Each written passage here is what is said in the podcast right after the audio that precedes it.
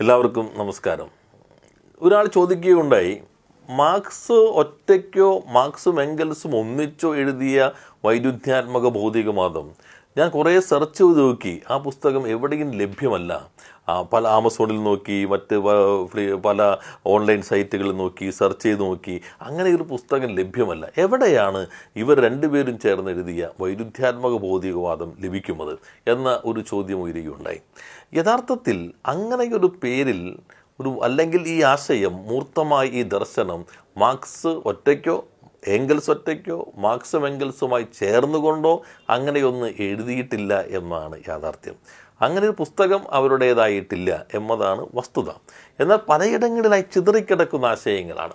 അതിൽ ഒരു പുസ്തകം വേണമെങ്കിൽ പറയാവുന്നത് പ്രകൃതിയുടെ വൈരുദ്ധ്യാത്മകത ഡയലക്റ്റിക്സ് ഓഫ് നേച്ചർ എന്നുള്ള പുസ്തകം. അതിന്റെ മലയാളം ചിന്ത പബ്ലിക്കേഷൻ പുറത്തിറക്കിയിട്ടുണ്ട്.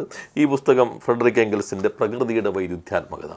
ഇത് വളരെ രസകരമായി വായിക്കാവുന്ന പുസ്തകമാണ്. ഏതെല്ലാം മേഖലകളിലൂടെയാണ് എങ്കിൽ സഞ്ചരിക്കുന്നത് എന്നത് വായിക്കുമ്പോൾ നമുക്ക് മനസ്സിലാകും. എന്നാൽ ഇത് പ്രസിദ്ധീകരിക്കുന്നത് ആയിരത്തി തൊള്ളായിരത്തി ഇരുപത്തി അഞ്ചിലാണ് എന്ന് വെച്ചാൽ ഏങ്കൽസ് ജീവിക്കുമ്പോൾ പ്രസിദ്ധീകരിച്ച പുസ്തകമല്ലത്. ഇത് ഏങ്കൽസ് എഴുതി വെച്ച കുറിപ്പുകളാണ്. മാർക്സിന്റെ മരണശേഷം ഇത് പുസ്തകമാക്കണമെന്ന് ഏങ്കൽസ് ആഗ്രഹിച്ചിരുന്നതായി ചിലർ സൂചിപ്പിക്കുന്നുണ്ട്. പക്ഷെ അദ്ദേഹത്തിന്റെ മാർക്സിന് ശേഷമുള്ള ജീവിത ദൗത്യം പ്രധാനമായിട്ടും മാർക്സ് എഴുതി വെച്ച മൂലധനത്തിന്റെ ഒന്നാം രണ്ടിന് ശേഷം ഒന്നിന് ശേഷമുള്ള വോളിയങ്ങളുടെ പ്രസിദ്ധീകരണത്തിനായി സമർപ്പിക്കേണ്ടി വന്നു എന്നതുകൊണ്ട് അദ്ദേഹത്തിന് ഇത് പുസ്തക രൂപത്തിലേക്ക് എത്തിക്കാൻ കഴിഞ്ഞിട്ടില്ല. എന്നാൽ പല നോട്ടുകളാണ്. അതിന്റെ ഒരു ചട്ടക്കൂട് എങ്ങനെയാണ്? ഓരോ മേഖല എങ്ങനെയാണ്? എന്താണ് ചലന നിയമങ്ങൾ? പ്രകൃതിയുടെ വൈരുദ്ധ്യാത്മകതയിൽ അതെങ്ങനെയാണ് പ്രകൃതിക്കകത്ത് തന്നെ വൈരുദ്ധ്യാത്മകത പ്രകടമാകുന്നത്? എന്താണ് ചലനം? ചലനത്തിന്റെ നിയമങ്ങൾ എന്തൊക്കെയാണ്? ഇതെല്ലാം പ്രകൃതിയിൽ എങ്ങനെ പ്രതി ഇതെല്ലാം ഏങ്കൽസ് ഈ പുസ്തകത്തിൽ വിശദീകരിക്കുന്നുണ്ട്. വേണമെങ്കിൽ ആന്റി ഡൂറിങ് ഡൂറിങ്ങിനെതിരെ എന്നെഴുതിയ പുസ്തകത്തിൽ അദ്ദേഹം വൈരുദ്ധ്യവാദത്തെ വിശദീകരിക്കുന്നുണ്ട്.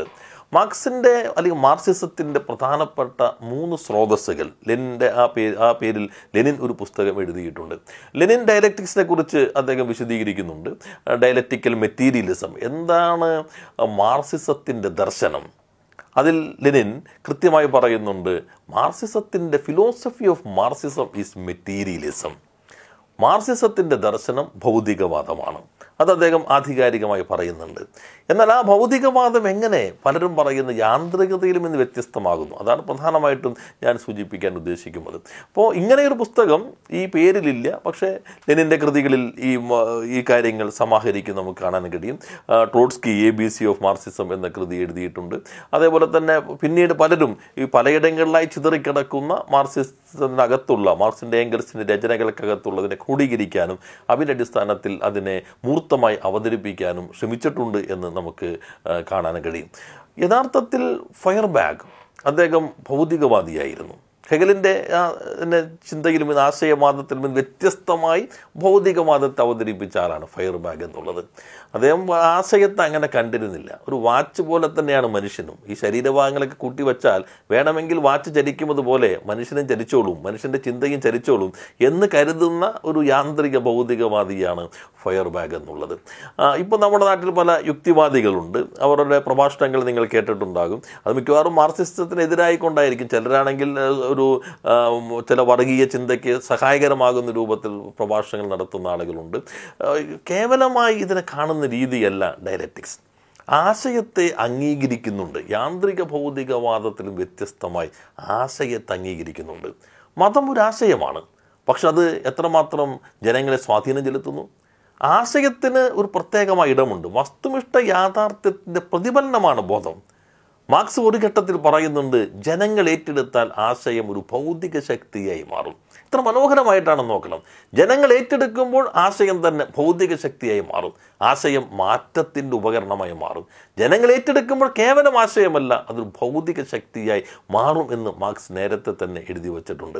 വൈരുദ്ധ്യാത്മക ഭൗതികവാദം യാന്ത്രിക ഭൗതികവാദത്തിന് വ്യത്യസ്തമാകുന്നത് വൈരുദ്ധ്യാത്മക രീതിശാസ്ത്രം കൂടി പ്രയോഗിക്കുന്നു എന്നുള്ളതാണ് ഈ വൈരുദ്ധ്യങ്ങളെ കാണുന്നു. മാറ്റത്തെ കാണുന്നു സമഗ്രതയിൽ കാണുന്നു പാരസ്പര്യത്തെ കാണുന്നു. ആശയത്തിന് തിരിച്ച് പദാർത്ഥ പ്രപഞ്ചത്തിൽ നമ്മുടെ ഈ ലോകത്ത് സ്വാധീനം ചെലുത്താൻ കഴിയും. ആശയം ഒന്നുമല്ല എന്ന് കരുതുന്നവരല്ല.